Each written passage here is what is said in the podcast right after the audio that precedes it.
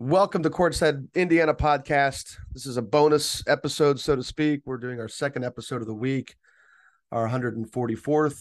Kyler Staley is joining us again. We we had just recorded a podcast on the small forwards of class 2024. We decided to do sort of a breakout episode strictly for the Prep Hoops 250.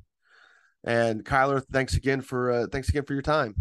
No problem. It's always fun to be on here. Everybody knows how much I love the freshman workout, the the prep hoops top top freshman workout. The the the 250 is a little bit of a different agenda, correct? It's it's more geared toward getting some non D1 colleges in attendance and and getting some kids that frankly some of them really may or may not get a whole lot of exposure. Uh, give yeah. them an opportunity to get some exposure, correct?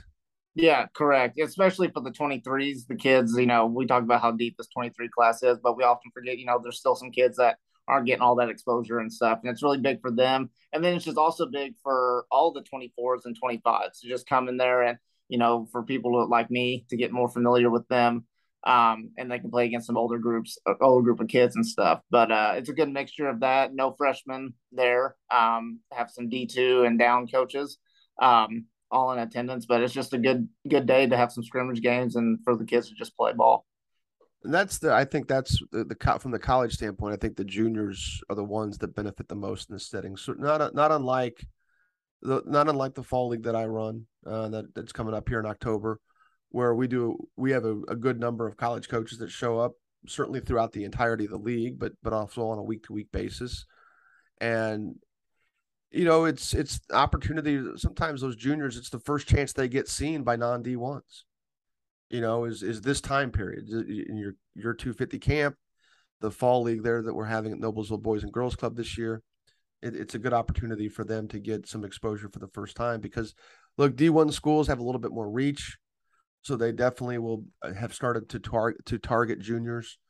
Um, lower D1 schools sometimes will still recruit one class at a time, so you won't hear much on him. But Division two and AIA division Division two and NAIA are about 90% of the time they recruit one class at a time. Uh, Division three definitely recruits one class at a time. And there, there are a lot of these guys are still targeting seniors, you know, and some of the NAIA schools and Division two schools are sort of trying to wrap up their senior class. Uh, and, but at the same time, those same schools are just now getting a feel for the incoming juniors. So, what, who are some of the I don't know. You, you, how do you want to handle it? You want to go with who some of the better players were, or do you want to go with some of the players that you maybe hadn't? Let, us go with who are some of the better players there. Then we'll, I'll maybe lead the discussion that way. Yeah. So obviously you didn't have like the top, like we didn't have the top five players in the class um, for 23, 24, and 25. It's just more of like the kids that, uh, you know, under recruiting and stuff. I will say the best player I feel is uh, that was there was Jordan Lomax. Um, he put on phenomenal showing. Phenomenal showing. I would say he's probably the best player on that day. I mean, he's scoring in bunches, making tons of highlight dunks. Um, you know, I noticed a lot of people uh, seemed to crowd around his his court when uh, he was playing. Um, really, just good day. He, I mean, he shot the ball okay from behind the arc. That's a little criticism that we've had of him. But as far as you know, him getting to the rim, he gets it. He gets there so easily, and his athletic ability is uh, top notch, top notch, sneaky, explosive. But um, I will say that he was probably one of the best, one of the best players. Um, and then I have another guy that kind of stood out to me was uh 2025 power forward Colby Hall. Um, I hadn't seen much of him. Um, really big prospect, um, really good size, silky smooth, uh, can stretch the floor and did a really good job of doing that. Baseline jumper was great. He was an impact player on the defensive end. Um, as far as the best two players, even though I saw only half of them, um, as we kind of mentioned last episode, um, I would say those two were probably the two best that I saw on the day. Lomax is a junior at Avon, right? Yes. Six six three guard. Colby Hall is a six five sophomore at Brownstown. Yes. Yeah, he had transferred over from Scottsburg, so I I really didn't get why those Scottsburg kids left to go to to go to Brownstown. Uh, I don't understand I, that either. I mean, both of them, if both of them had stayed, Scottsburg would have been really good. I mean, Scottsburg's, I think Scottsburg's still going to be good, but they would have been really good if those guys would have stayed there. Now, maybe the enticement of, of playing with Jack Benner's good. I mean, I I can see that it would be something that would be of interest. Um, maybe winning a maybe the chance to win a two A state championship is is better there than than winning a three A state championship at, at Scottsburg. I don't I don't know what their motivation was. Um, I don't know that I would. I don't know that I would do it for that reason, but I'm a big school snob sometimes, and I would want to compete consistently across the board against the best competition I could. But I mean, Brownstown doesn't shy away from anybody, but I just I don't know if I was why those kids would transfer from, especially a pair of them. It would be one if one left, two it's kind of contrived, and I'm still not 100 percent sure they're fully eligible. We there's been no word. I mean, there's been no public word. Let's put it that way. Not that it, not that these things are ever made completely public. Uh, maybe somebody's listening will send send us a message or send me a message and let me know. Sometimes that happens, but but um, I mean, those both those kids are certainly going to help Brownstown, especially Colby because he's he's a nice post presence. He looked pretty decent early on against Carmel at IU's camp. Uh, but then once Carmel started to get a little tread on their tires, uh, things went south pretty quickly, and and they just sort of flexed and took care of business the rest of the way. But but I did like Colby. I liked him. I liked him a lot at Scottsburg. That's for sure. And and I liked him in June too. Who else? Anybody? Who else stood out? Well, I will say uh, a pair of players. Um, they were put on the same team, which I thought was really fun. Um, Kale Bostic, 2025 uh, post player, and then Mason Harvey um, from Seton Hall, 24 um, power forward. He can stretch the floor a little bit, but that was a fun lineup. Um, those two Bostic's at Park, Bostic's at Park Tudor, sophomore. Yes, yes. Sorry, I forgot to add that. Yeah, we yeah we need to. Yeah, especially with some of these younger guys. And Harvey's at Seton Catholic, correct? Yeah. Seton Catholic. Yep.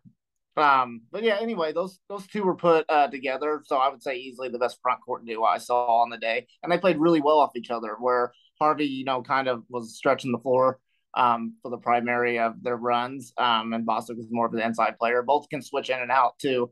Um, Harvey's a little bit better um, shooting from distance. I mean, he's not afraid to light it up. Not no, he's he's outstanding. He, yeah, he's outstanding yes. from three point line. Yes, yeah. and I'm surprised he doesn't get a little bit more talk than what he is. Maybe it's just kind of his speed of the game. Um, I, don't it's, know at that point. I'm a big fan of him. It's feet. feet. Yeah, it's defensively. He's it's it's a serious question. I mean, it's, so there's going to be what what level can he guard the four is what it's going to be.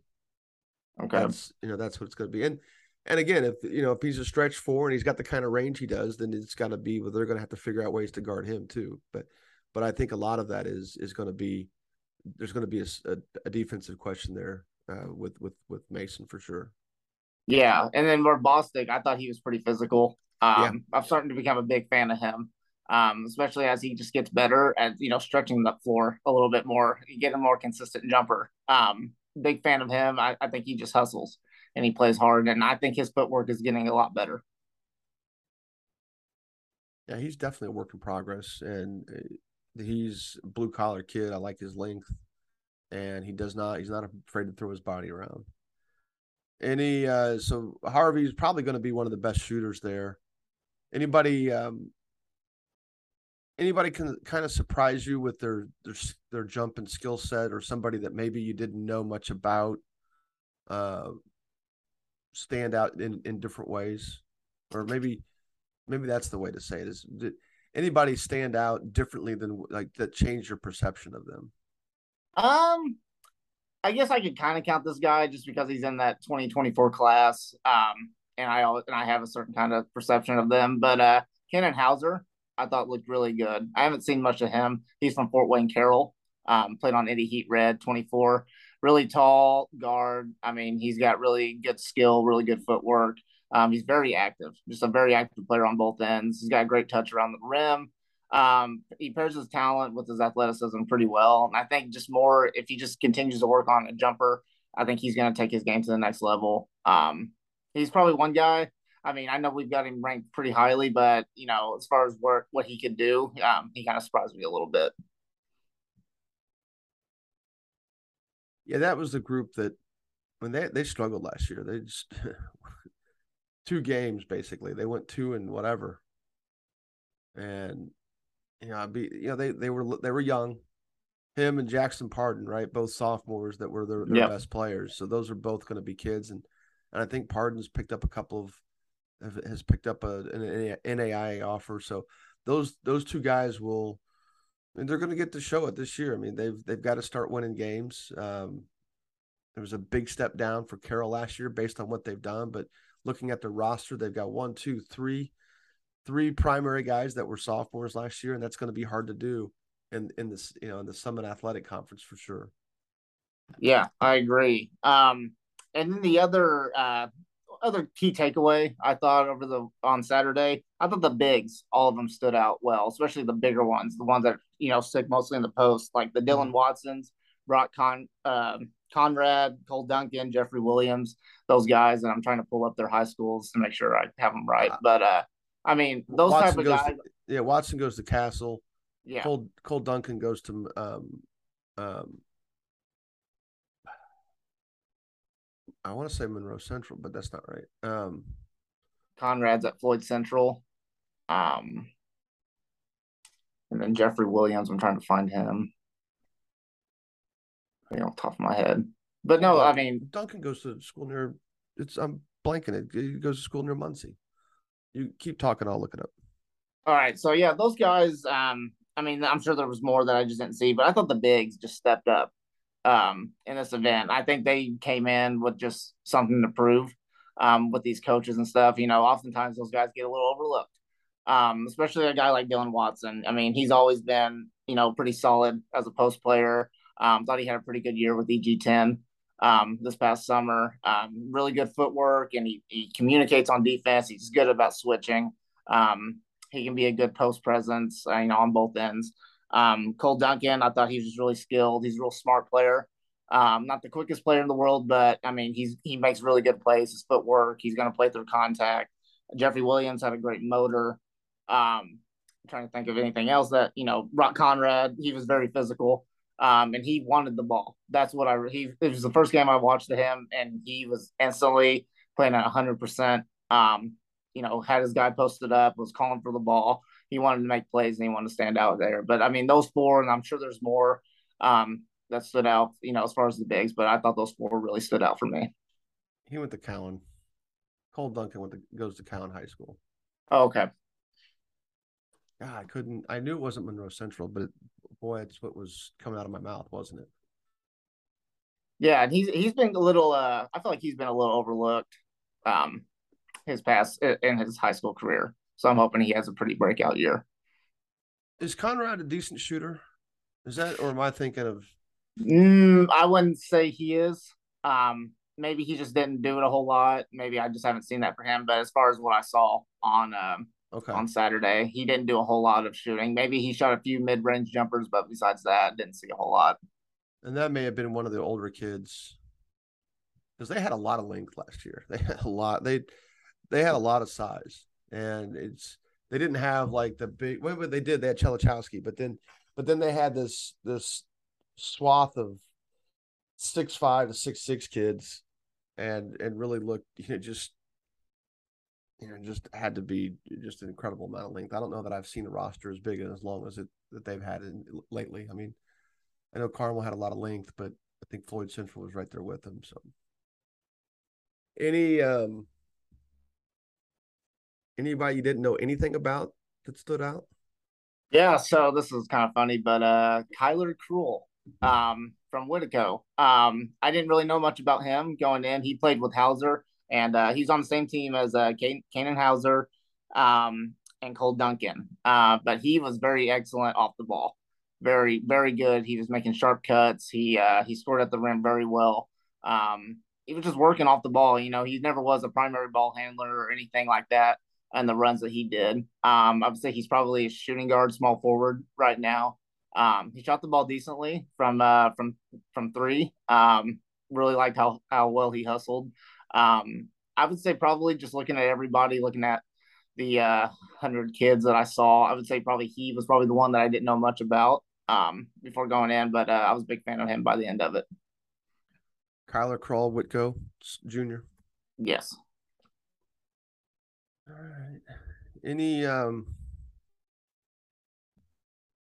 I don't know, you know, it, it's having not seen it, I don't have much to bounce off of you either. So I just I was I was anxious to see what you thought because uh, you know these guys are are kids that are definitely you know need need more exposure. You know they need to get seen and and certainly you know these guys that are they're all underclassmen, right?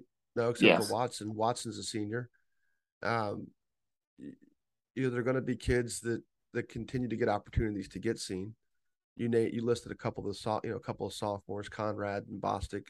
Right, Conrad's going to be a sophomore. Bostic's going to be a sophomore. Colby Hall is going to be a sophomore. The rest of those guys are juniors, except for Watson, who's a senior. But any any who are some of the better point guards? Anything stand out there? Um, Joey Smith, uh, Schmides or Smiths. I always forget Schmitz. from C- Center Grove. Is it? Uh, would it not be Schmitz? I, I, I assume so. Sm- Somebody always, said it was I, I don't know. I, I, get nervous about the I. very ger- very German, very German name. Joey Schmitz.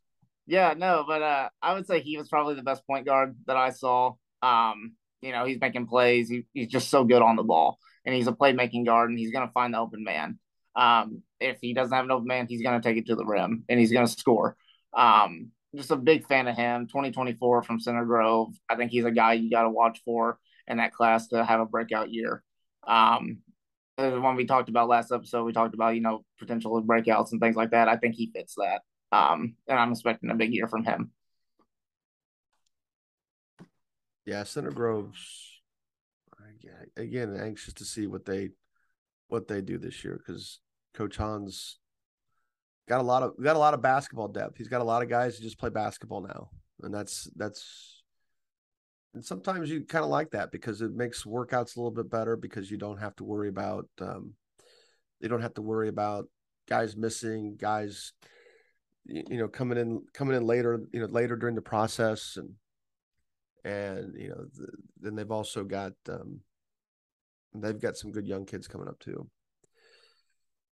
so that's about it huh yeah i mean i mean i'm gonna have to keep you know plugging away my evals and stuff but i mean it there was a lot of talent there um i will say that there was a lot more underclassmen than there were incoming seniors which was expected um you know a lot of the 23s are uh they're kind of taken up. They're already committed, and there's that you know that next tier guys that are just a little under recruited right now that you know doesn't have the offers. But you know, as far as what we had, we had a really good group of kids. One's kids that wanted to play hard. I didn't ever see one kid not playing hard.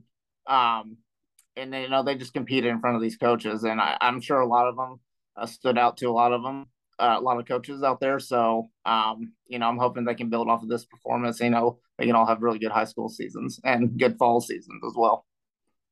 Cool. All right, Kyler. Well, appreciate the appreciate the time as always, and and we'll get back to regular programming next week. We're gonna talk about the 2024 bigs. we are combining the, the power forwards and the centers together, so I'm sure we'll give us an opportunity to talk a little bit more about Flory Bidunga Hell, he'll probably have some more offers by then as well. That's almost a guarantee. yeah. All right, Kyler. Thanks, man. We appreciate it. Yep. Thanks. All right. Bye.